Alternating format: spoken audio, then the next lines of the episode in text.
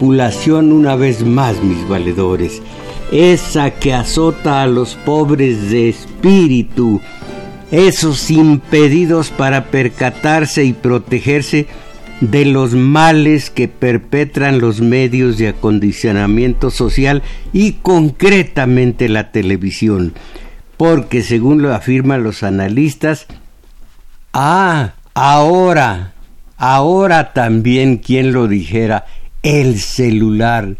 Y vaya que así debe ser, porque así puede ser, porque yo veo en la calle a todas horas, en todas partes, al individuo no con un libro enfrente, sino con el celular. Hablé con una señora que estaba sentada al filo de la banqueta, como de unos cuarenta y cinco años la señora, con una niña como de ocho. Entonces tendría menos la señora. Bueno, cada una con su celular, clavados los ojos en el celular y sin comunicarse entre ellas. Pues les llamé la atención, compañera, le dije a la mamá y todo. Y pues de la mamá de ella pasamos a la mía, porque pues no les gusta mucho que, que les llame la atención.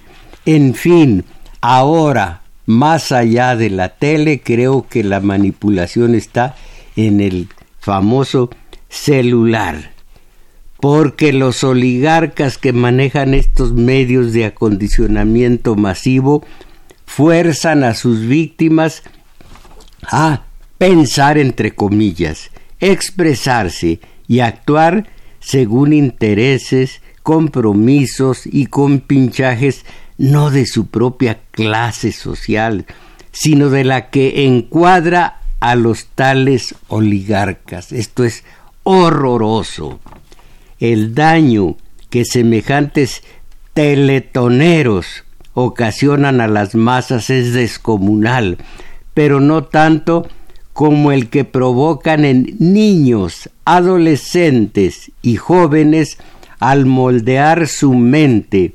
inculcarles nefastos hábitos de cultura cultura entre comillas, y convertirlos en el rebaño de perplejos que afirman tanto Fromm como Chomsky sobre esto de los niños frente al televisor y quizá ahora frente al celular, luego reproduzco para ustedes al final del programa eh, conceptos de veras interesantes de Giovanni Sartori, el autor de Homo sapiens, eh, conceptos que si alguno de ustedes alcanza a procesarlos, va a tener muchísimo cuidado, no tanto con él mismo ante la tele, sino con el adolescente, con el niño, con el joven tal vez. Antes antes de expresar ante ustedes, de transcribir eh, opiniones de los conocedores, de los analistas, de los estudiosos, va primero la invitación para que se comuniquen aquí a nuestro Radio UNAM, nada más en la parte eh, eh, de AM y voy a decir a ustedes los números telefónicos a falta de la compañera que una vez más se queda, bueno, va a la universidad a seguir amacizando su carrera de psicóloga. Y que se me hace que ya mero le meto una demanda a Maese Freud, a papacito Freud, caramba, eh, déjeme que de vez en cuando venga a trabajar aquí como antes bueno, pues mientras ella se incorpora, la compañera Isabel Macías, teléfonos en cabina 55 36 89 89 y Lada sin costo para ustedes 01 01 ¿eh? 01 800 50 52 6 88.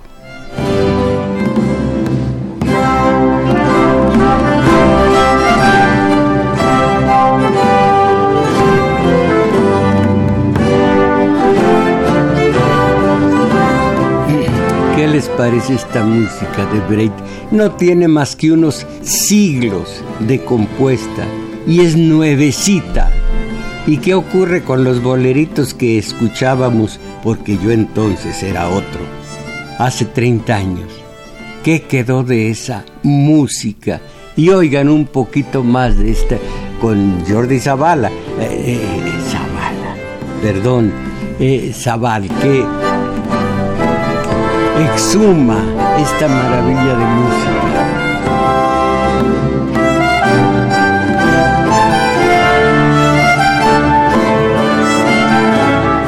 La exhuma para todos nosotros, para que en un disco la podamos escuchar. La música ahí está.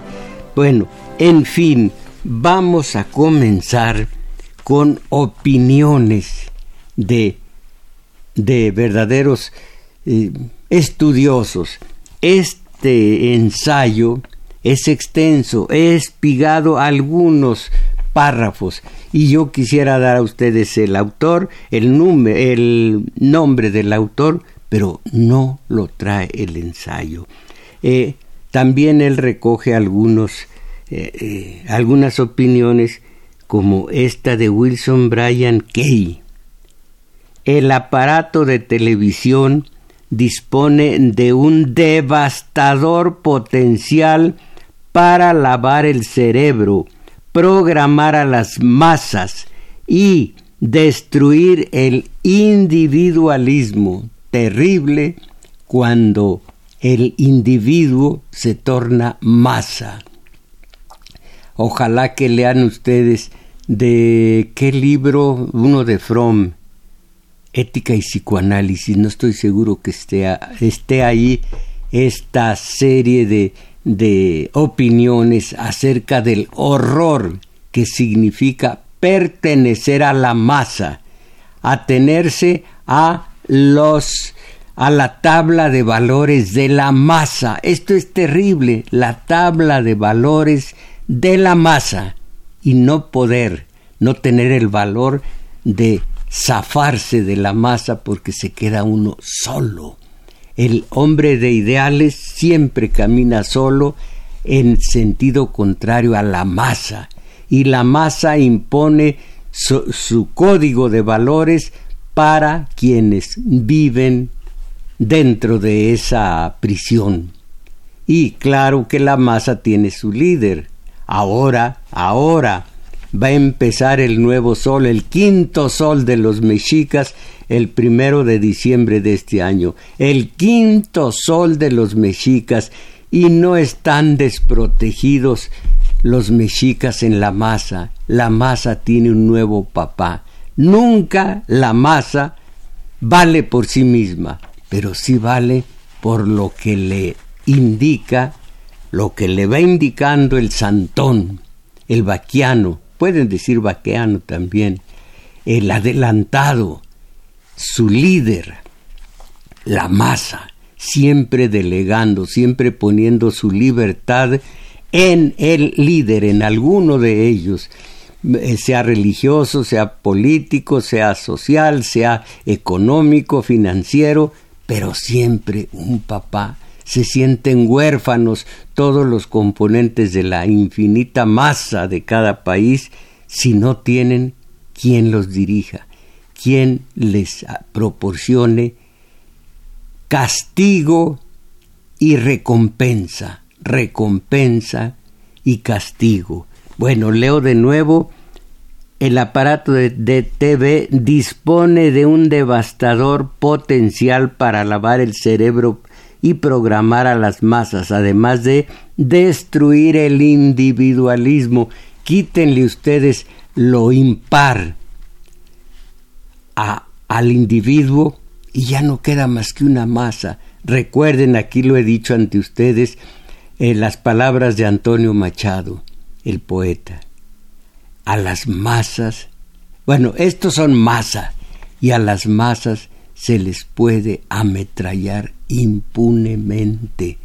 Y las masas son, por antonomasia, mediocres, porque en la masa no van ustedes a encontrar un idealista. Si es idealista, no está en la masa. Si es masa, no es idealista. Y el idealista es el que se desprendió de la mediocridad de la masa, de los teletoneros de la masa. Caramba. Bueno, y dice además, eh, esta amenaza es tan desastrosa la de la tele. Esta amenaza es tan desastrosa para el futuro de la humanidad como es la contaminación ambiental, la sobrepoblación o una guerra atómica o biológica. Este es el peligro de la televisión, la manipulación de este aparato. Ahora, la manipulación mental, que es la peor, la manipulación mental ejercida sobre un sujeto implica la pérdida de su conciencia y de su capacidad crítica. Esto de la capacidad crítica la pierden ustedes y ya y ya no valen la capacidad crítica. Esto está bueno, esto está malo, esto es bueno, esto es malo. Hay que yo voy a hacer esto, voy a evitar esto otro. No, la masa no. La masa es teletonera. La masa lo que le dicen, habla como le, como le indican, eh, la palabra es indican, que, que hable. Dice buen fin por decir eh, fue buen fin de semana. Dice eh, su cumple por decir su cumpleaños. Se luce consigo, se luce con baja cal. Todo lo que le ordena la tele, la mediocridad lo, lo, obedece y lo repite de inmediato. Hoy inicia. Tiene dos años que no lo veo en lugar de hace. En fin, toda la lacra que, que advierten ustedes en la masa viene de la televisión, de los ignorantes o, o gente de mala fe de lo que se llama los comunicadores que no son más que voceros oficiosos del sistema de poder. Eso sí, no valen ya nada, no tienen conciencia, pero ¿cómo reciben dinero de la oficina de comunicación social de no me acuerdo dónde porque me da, me da miedo decir del gobierno? Bueno, entonces, la manipulación mental ejercida sobre un sujeto impide implica, perdón, implica la pérdida de su conciencia y de su capacidad crítica. La, y, eh, todo esto mediante la utilización de ciertas técnicas psicológicas sutiles y subrepticias para dirigir a voluntad sus opiniones o acciones, las de la masa que la masa cree que está dando sus propias opiniones. Son las que acaba de oír y ver en la tele y ni cuenta se da de eso. De buena fe dice mis opiniones. Ah, sobre todo si son de fútbol. Si son de fútbol o del nuevo santón que ya protege al rebaño de perplejos, como les llamó Chomsky. Entonces, otra más de las opiniones. ¿Quiénes son susceptibles de manipulación? Sin duda todos los seres humanos que estén sometidos a las técnicas de manipulación. Sin embargo, serán más proclives a la influencia manipuladora aquellos individuos que no están acostumbrados a investigar y a contrastar la información recibida o a través de un mayor número de fuentes documentales. Aquellas personas susceptibles al miedo también son de los más manipulables. Recuerden, la manipulación la ejercemos todos, Nada más que hay una manipulación buena, provechosa para el manipulado y una manipulación mala que es la de estos medios. Como les digo, vamos a, oír ahora eh, opiniones sobre lo nefasto que es la televisión. No en cuanto invento maravilloso, sino en la clase de uso que le han dado estos, los dueños de la tele. Bueno, es necesario enfatizar que para ser manipulable no importa en absoluto el nivel educativo o el grado académico del sujeto, sino única y exclusivamente su capacidad para investigar, contrastar y razonar la información recibida. Y ahí es donde no tenemos el suficiente criterio ni el conocimiento bastante para defendernos de la tele. La televisión es un instrumento tecnológico maravilloso. Sin embargo, la orientación de su contenido utilizado como ha sido hasta hoy en día constituye un arma muy peligrosa para la sociedad. Quien no piense en los intereses económicos, políticos, empresariales, mercadológicos y sociológicos que convergen en ella y pretenda creer que es un vehículo de diversión social, está incurriendo en un gravísimo error conceptual. Quien crea que es un vehículo de diversión social. Bueno, eh, voy a saltarme tantos, tantos eh, párrafos para caer en este. ¿Cuántas veces se ha enterado el, algún el, individuo, el manipulado, cuántas veces se ha enterado de algún suceso al que la televisión no le ha dado cobertura, por no coincidir con su ideología, pues nunca, ya no se tiene capacidad de criterio y de discriminación. ¿Cuántas veces, por el contrario, esos mismos medios de comunicación han dado cobertura a eventos irrelevantes por apoyar una causa que desean promover, como el tal Teletón, o tan solo por desviar la atención del auditorio? Aquí mismo se traduce evento. El evento es eventual. Que le caiga un rayo a... ¿A quién? ¿A quién estoy pensando? Aunque haya un problema en Estados Unidos. Que le caiga un rayo es eventual, es, un evento, no se está, no está nadie esperando semejante contingencia. Ah, no, pues ahora cualquier cosa ya es un evento va a haber un evento de baile, de bailes regionales, va a haber un evento de perreo, ya saben lo que es perreo, todo esto ya son eventos.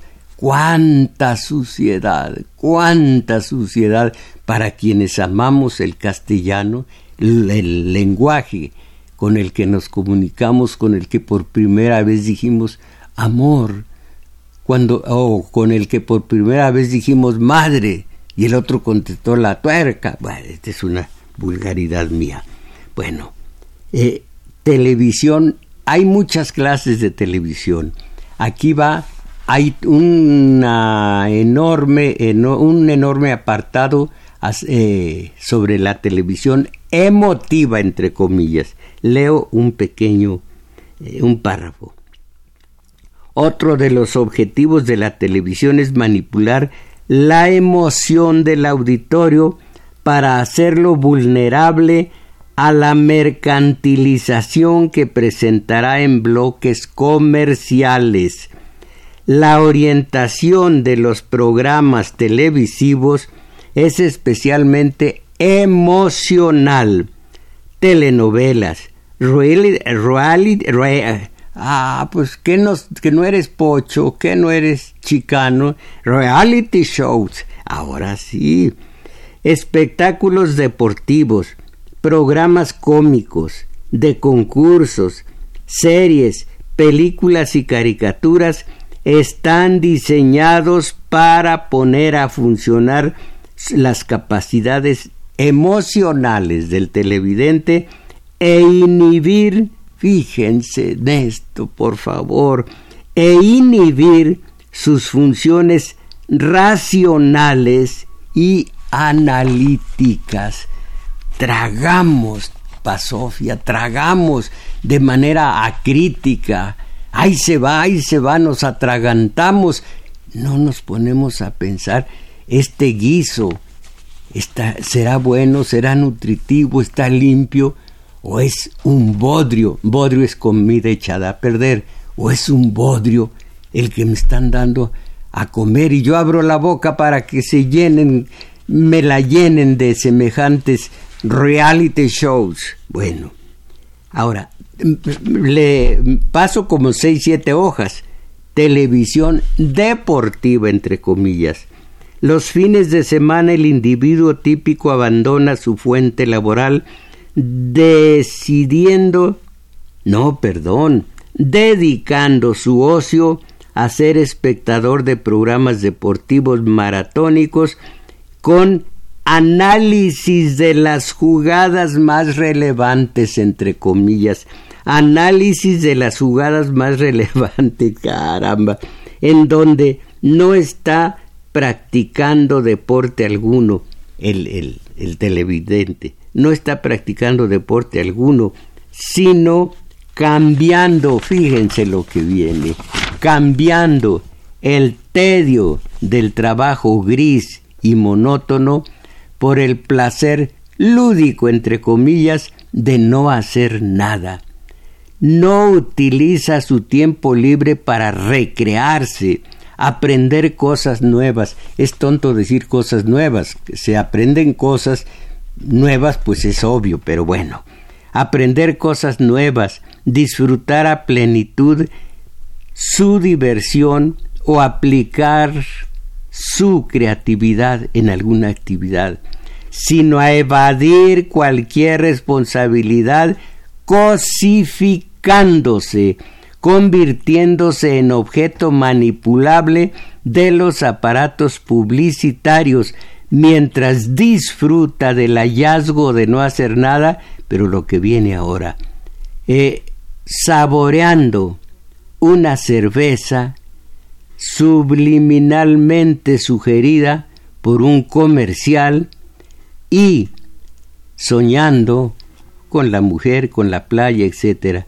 Eh, el ocio nos plantea el compromiso de estar en introspección, lo que reportaría grandes beneficios a nuestra personalidad. Sin embargo, aquí lo que les dije antes, sin embargo, el miedo a la soledad induce al televidente típico a huir de tal responsabilidad mientras se banaliza con lo que incrementa su el fenómeno de las muchedumbres solitarias.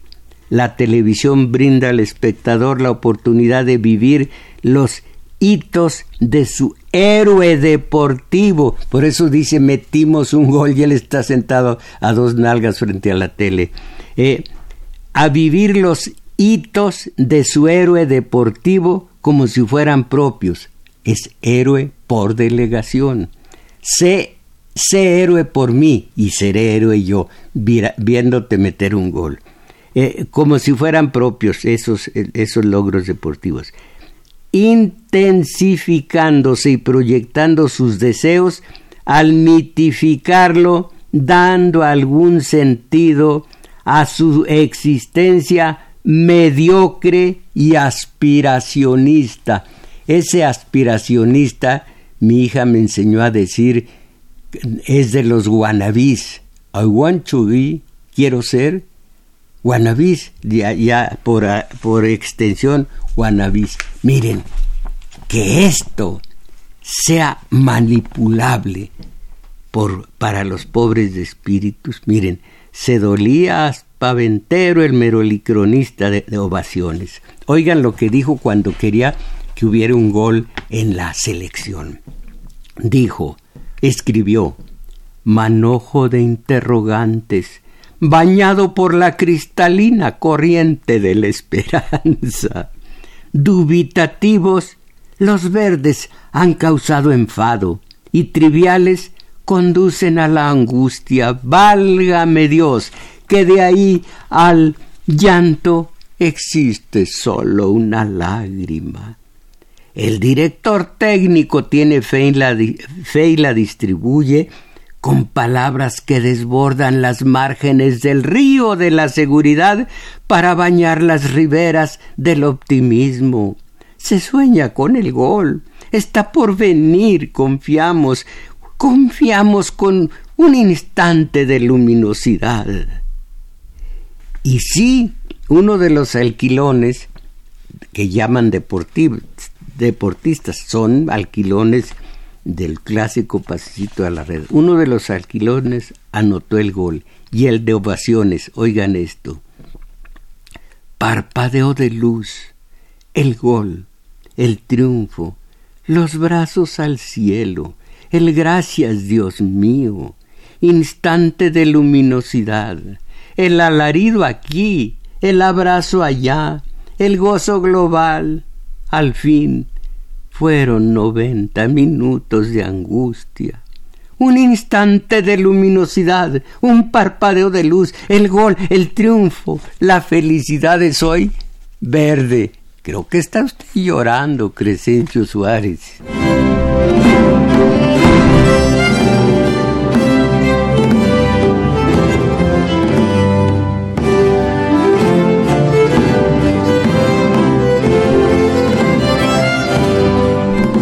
Aquí mismo, en este espacio del de ovaciones, eh, perdió, eh, eh, cuando perdió el tri, los ratoncitos verdes que le decían, clamaba al cielo y decía, ¿por qué no nos permiten a los aficionados colgar, sí, colgar a los once?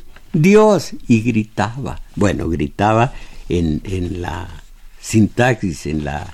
Eh, ¿Cómo se llama? Bueno, en la sintaxis. Eh, terrible.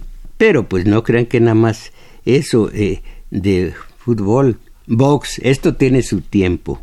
Un yucateco logró el campeonato mundial. Ponderado, muy ponderado, el cronista de ovaciones dijo, los dioses mayas rugieron de emoción perdónalo, Canek, uno de los dioses tutelares maya, Canek, perdona a este merolicronista asqueroso a, a, sueldo de los dueños de los, del periódico. Los dioses mayas rugieron de emoción cuando supieron que un yucateco más había conquistado otro campeonato.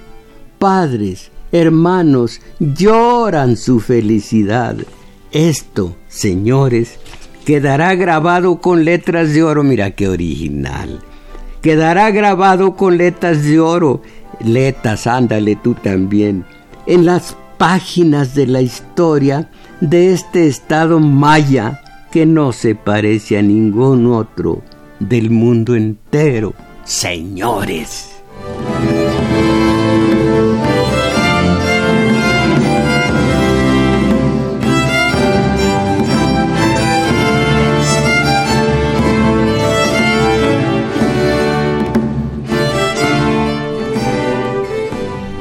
La televisión brinda al espectador la oportunidad de vivir los hitos, ah, esto ya lo leí, perdón. Los espectáculos deportivos están diseñados para al aumentar en el televidente la capacidad de frustración al soportar el juicio injusto de un juez de un referee, de un umpire, de un árbitro, etcétera, que decide adversamente la suerte contra un equipo en una jugada polémica. el espectador no saldrá a manifestarse públicamente y podrá desquitar, a ver, el espectador no podrá manifestarse públicamente y podrá desquitar en solitario su rabia mal contenida. La televisión de esta forma degrada al deporte en espectáculo, eh, al deporte en espectáculo. Y caramba, qué puntuación pésima. La televisión de esta forma degrada al deporte en espectáculo y a este en mercado donde subyacen intereses económicos muy importantes. Los equipos no ganan los partidos por su habilidad deportiva, sino por su poder de, de su poder de convocatoria para llenar los estadios, promover ropa deportiva, almanaques o tarjetas de crédito y encabezar apuestas en las en las quinielas. Se utiliza al deporte entre comillas con fines políticos para distraer a la opinión pública. Opinión. Para distraer a la opinión pública es la opinión de la, de la tele, pero en fin, para distraer a la opinión pública de asuntos sociales trascendentes incrementos a la canasta básica, aplicación de políticas lesivas o leyes adversas. Para esto sirve la tele. Y dura y durante el medio tiempo se entrevista al candidato que le aporte más beneficios económicos o en especie a las televisoras. Miren, aquí dice si la canasta básica aumentó, si hay problemas de alguna naturaleza. Eso es pequeño comparado con lo peor. Miren, se precian los dirigentes del, del trabajo, de la Secretaría del Trabajo, de que no ha habido últimamente huelga alguna. Claro que no. Los obreros están pendientes de la televisión teletonera no tienen tiempo para reflexionar en sí mismos, en sus, en sus problemas eh, eh, laborales, en su familia, en nada. Están pendientes de la tele, apenas salen de su trabajo a la tele o al celular. Entonces, esa es una forma aviesa de, de lo más bajuna de limar, limpiar, diluir, borrar las contradicciones entre el rico que emplea al obrero y el obrero que apenas puede sobrevivir con su familia. Pues apenas podrá sobrevivir, pero tiene buena tele para y, buena eh, buen celular para que lo distraigan y para que deje de pensar en lo mal que vive con todo y familia.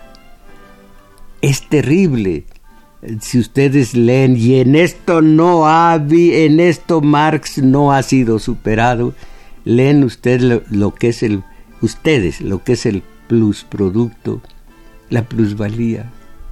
El obrero tiene un sueldo X que desquita en la primera hora. algún catedrático aquí de la UNAM dice que en los primeros 15 minutos, que desquita, digamos, en las primeras dos, tres horas de trabajo. Después el obrero ya trabaja gratuitamente para el patrón.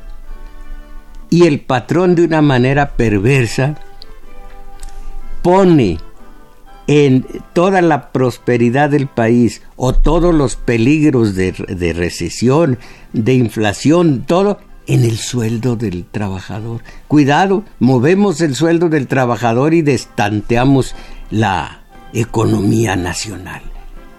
Todo está a la vista de nosotros, pero la terrible ignorancia nos hace mm, ciegos ante esta, ante esta problemática.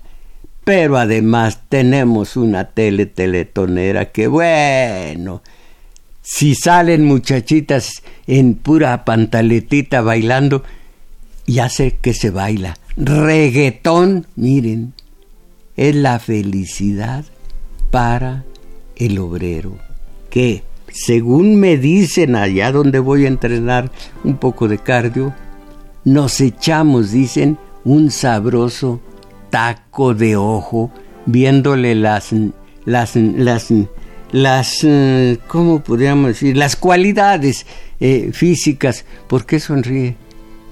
las cualidades físicas de aquellas jovencitas. Ah pero nos vencen por nuestra pura ignorancia. Ya no hay huelgas.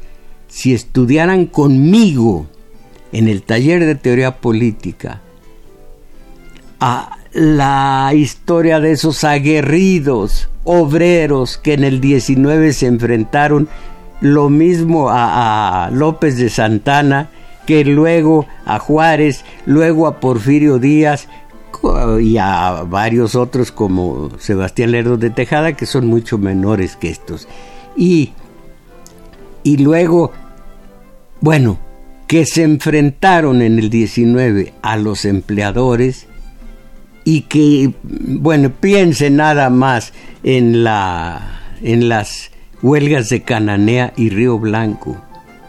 Nada más en eso. Caramba, 1906, 1907. El ejemplo para el obrero que defiende sus derechos. Bueno, pero si hay tele, eh, que hoy no hay fútbol, compañero Crescencio Suárez. Si hay? Ah, bueno, ahí tienen el alimento espiritual de los mediocres. Todos tenemos físico, organismo y espíritu, que los, los católicos llaman alma. Bueno, tenemos cuerpo y alma. Si alimentamos el cuerpo, estamos sanos físicamente. Y si no alimentamos el espíritu, ¿en dónde estamos? ¿En qué región vivimos? En la de la pura mediocridad, la pura mediocridad.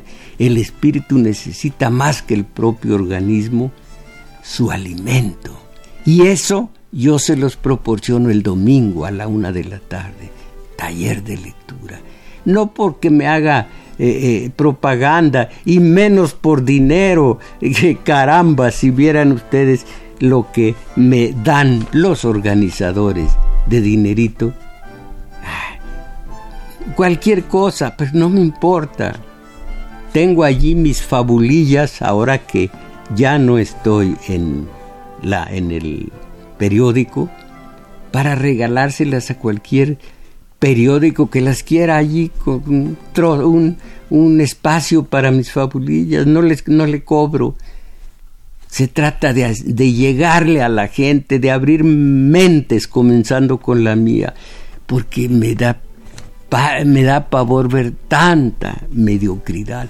Miren, aquí están todos los demás eh, perjuicios que ocasiona la tele a los adultos. Pero voy a finalizar con esto.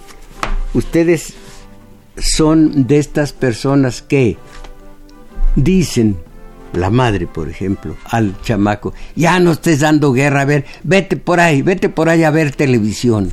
Ya con eso lo aplacó, vete a ver televisión. Sartori es uno de los hombres que más sabe de la manipulación de la tele.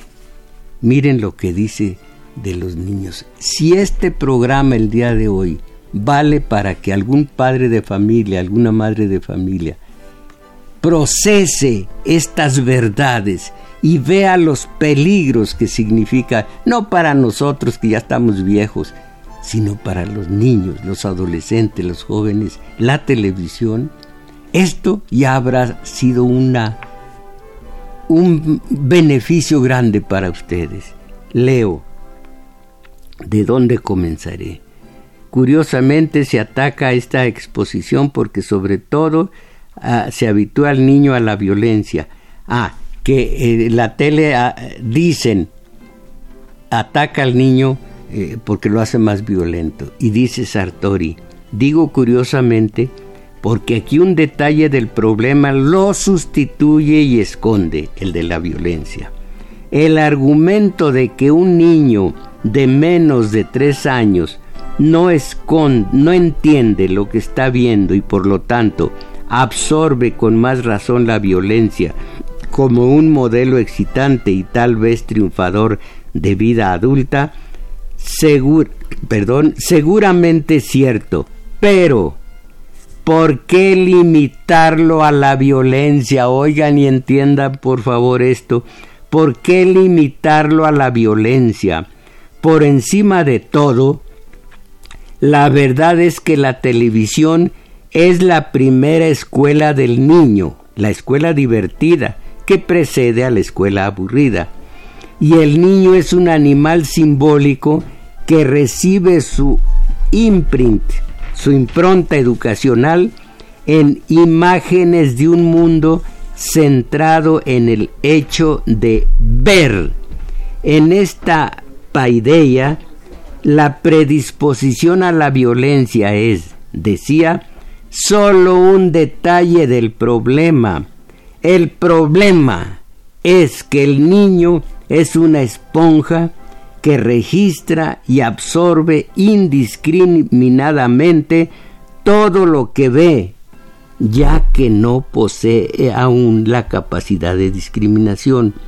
Por el contrario, desde el otro punto de vista, el niño formado en la imagen, la imagen de la televisión, en la imagen, se reduce a ser un hombre que no lee y por lo tanto la mayoría de las veces es un ser reblandecido por la televisión, adicto de por vida a los videojuegos. Al principio fue la palabra y ah, sigue como la palabra es, es fundamental. Al principio fue la palabra, dice el Evangelio de Juan. En el, dice, lo voy a decir de memoria, en el principio fue el verbo, el verbo era Dios, el verbo estaba en Dios, el verbo estaba en Dios, el verbo era Dios. Hoy se tendría que decir que al principio fue la imagen y con la imagen que destrona a la palabra se asocia a una cultura juvenil descrita perfectamente por Alberoni. Bueno, y aquí continúa. Y yo digo a ustedes la tesis de, de Sartori es muy interesante. Miren, desde las primeras eh, impresiones en arcilla de la, de la escritura cuneiforme, cuneiforme porque se hacía con cuñas, en Sumer, desde entonces comenzó la comunicación escrita, digámoslo así, y siguió para entender lo que decían esas tablillas, tenía uno que eh, eh, eh, tener el códice de la escritura de Sumer. Y así siguió, siguió en lo que dicen la, la etapa, ¿cómo se llama? Civilizatoria, la marcha civilizatoria de la humanidad, hasta la radio se tenía que decodificar lo que la radio decía. Si oían ustedes la radio sintonizada en una emisora china y no conocían el chino, pues se quedaban de, la, de acá como el chinito, nomás milando. Bueno, se, se necesitaba decodificar. ¿Y cómo decodifican? Poniendo a escote el cerebro. Lo que estoy hablando y me lo entienden es porque decodifican lo que digo. Pero pregúntenle a un vecino que no conozca el español, el, castellano, y dirá, pues quién sabe qué esté diciendo es el oro. Bueno, se necesita decodificar desde Sumer y su escritura cuneiforme hasta el día de hoy, el cerebro tenía y tiene que decodificar todo hasta la radio. Pero llegó la televisión, llegó la imagen, y la imagen no necesita decodificarla nadie. Miran ustedes una mujer, eh, según la tele mexicana, una jovencita en chonchines. Bueno, pues ya no necesita mi cerebro decodificar nada. Eh, un físico de mujeres igual aquí y en China, aquí y en Estados Unidos, aquí y en Europa. Es exactamente una mujer en chonchines. ¿En dónde está la acción del cerebro? No se necesita. Ah, es en el proceso civilizatorio de la civilización, al llegar la tele, se frenó toda marcha. Ya no necesitamos decodificar códices, ya no eh, eh, descifrar enigmas de esa naturaleza, ya no necesitamos. La imagen es clara donde quiera, donde quiera. Y, y se, hasta se inventó esta estupidez gigantesca. Una imagen vale por mil palabras. Esa imagen, ¿qué vale si las palabras no dicen? Esta mujer comenzó a bailarle de un retortijón y luego tuvo que salir del escenario. La palabra es central aquí donde quiera. Ah, la mensera de una imagen vale por mil palabras. Esto lo dicen los mercadólogos, los que manipulan precisamente a las multitudes. No le crean a que una imagen vale todo esto. Pongan un árbol en medio del desierto, pues no es nada, pero digan, este desierto quedó así después de que Trump no hizo caso del cambio climático, allí ya saben de qué se trata. Bueno, acuérdense, se detuvo el proceso civilizatorio cuando se inventó la televisión, que pudo hacer muchísimo bien y está haciendo muchísimo mal esa televisión teletonera.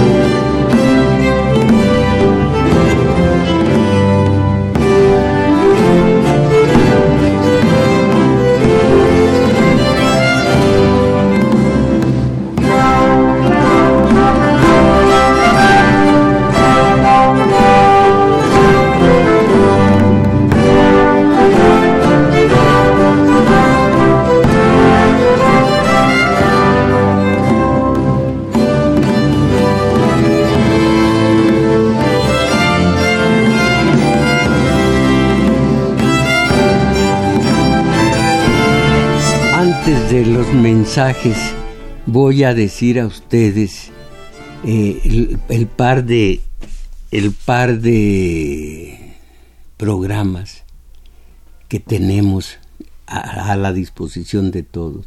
Taller de teoría política, sábados 11 a 13 horas.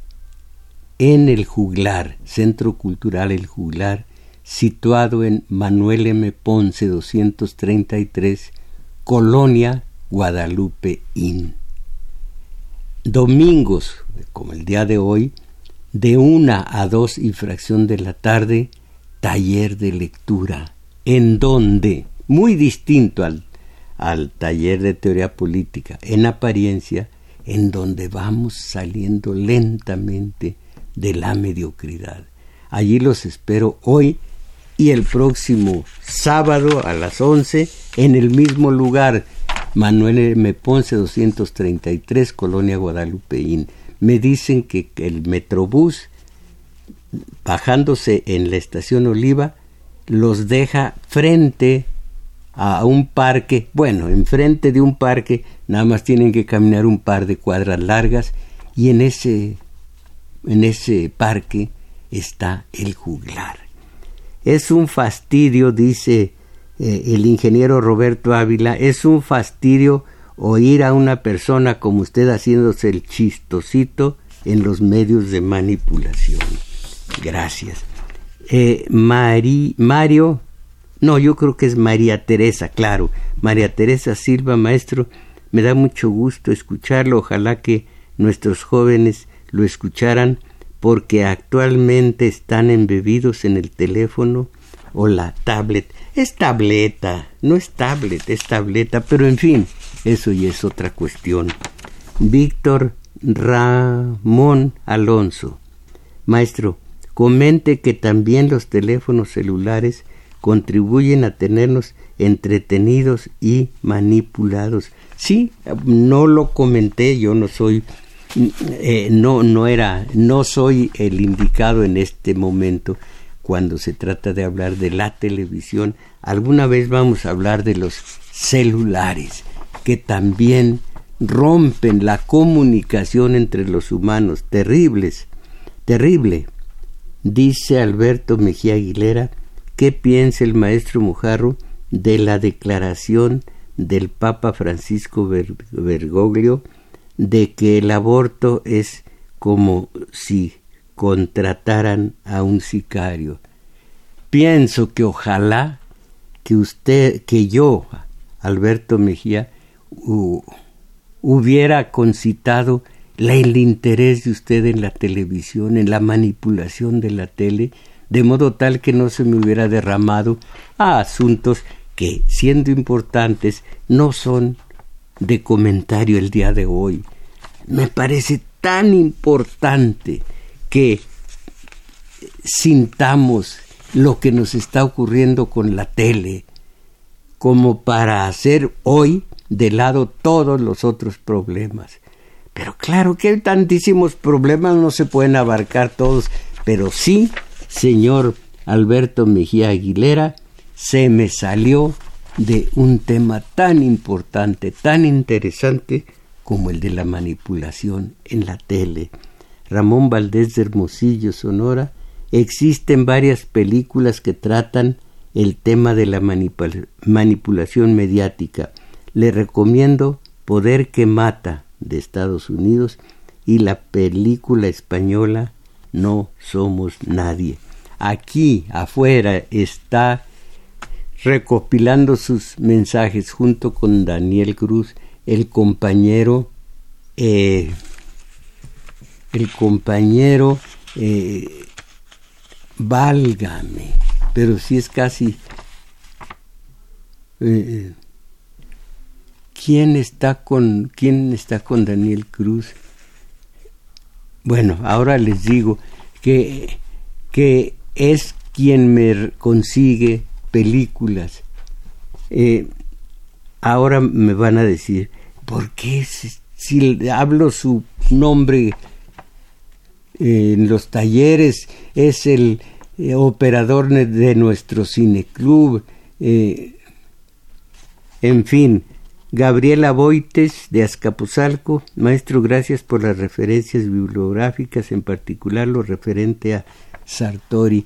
Es enorme, es, es, es preciado el, la serie de enseñanzas que nos da acerca de la tele eh, Giovanni Sartori. Homo sapiens se llama eh, el libro al que me refiero y dice eh, como subtítulo La sociedad teledirigida, la sociedad teledirigida y la, eh, eh, la editorial es Taurus, Toro.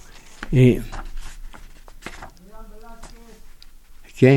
Ah, Abraham, caramba, Abraham, por supuesto.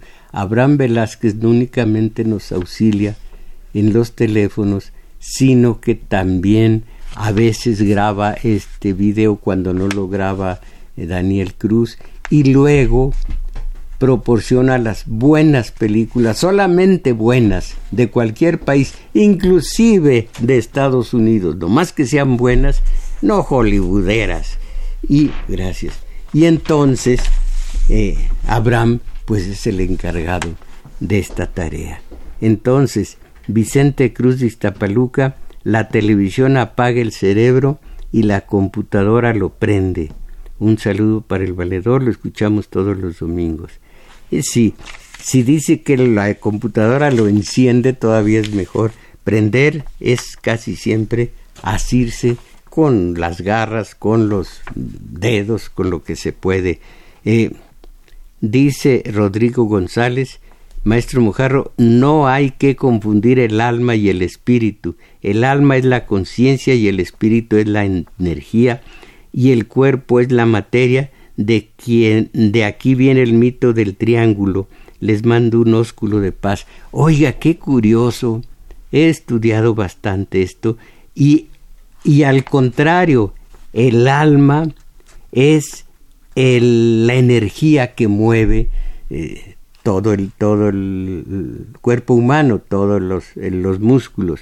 Y el espíritu es ese ente superior que tenemos que alimentar para que cada vez pueda de manera más cercana irse arrimando al, eh, a la entelequia, que nunca va a lograr. Pero, pero está bien, de todas maneras el alma y el espíritu son distintos, aunque yo estudié que el espíritu es al que respeto, es al que cuido, y el alma es la energía, pero puede tener usted también razón, pues cada quien según lo que estudió. Eh, Luis Guillermo, felicidades a Radio UNAM, escucharlo es muy bonito, no solo la televisión está en decadencia, la radio con estos locutores jóvenes también. Bueno, la radio, eh, estos locutores son, según he oído, muy ignorantes.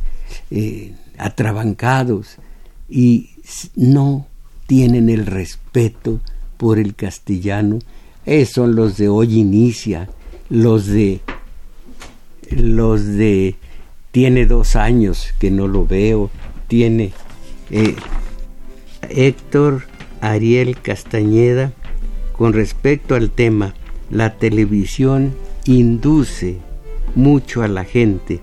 Por ejemplo, los mensajes que el gobierno pasa sobre el nuevo aeropuerto según beneficiará a millones de mexicanos.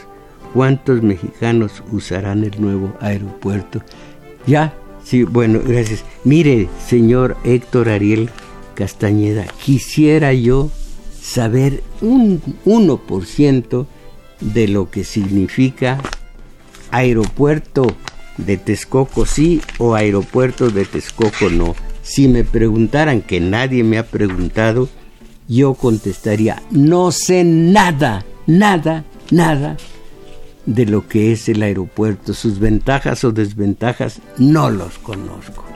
Y por hoy me dicen que ya terminó mi tiempo de, de radio y agradezco en los controles agradezco a Crescencio Suárez en continuidad a Juan Carlos Osornio, en los teléfonos a Abraham Velázquez y Daniel Cruz, que también ha grabado este video. Ustedes pueden ver el video todos los días eh, eh, en, en YouTube, ¿es así? En YouTube. Y el canal se llama Tomás Mojarro Oficial. El canal Tomás Mojarro, ya hijo, decir mi nombre me duele. Tomás Mojarro Oficial. Dicho lo cual, mis valedores, a salir de esta mediocridad teletonera, ánimo,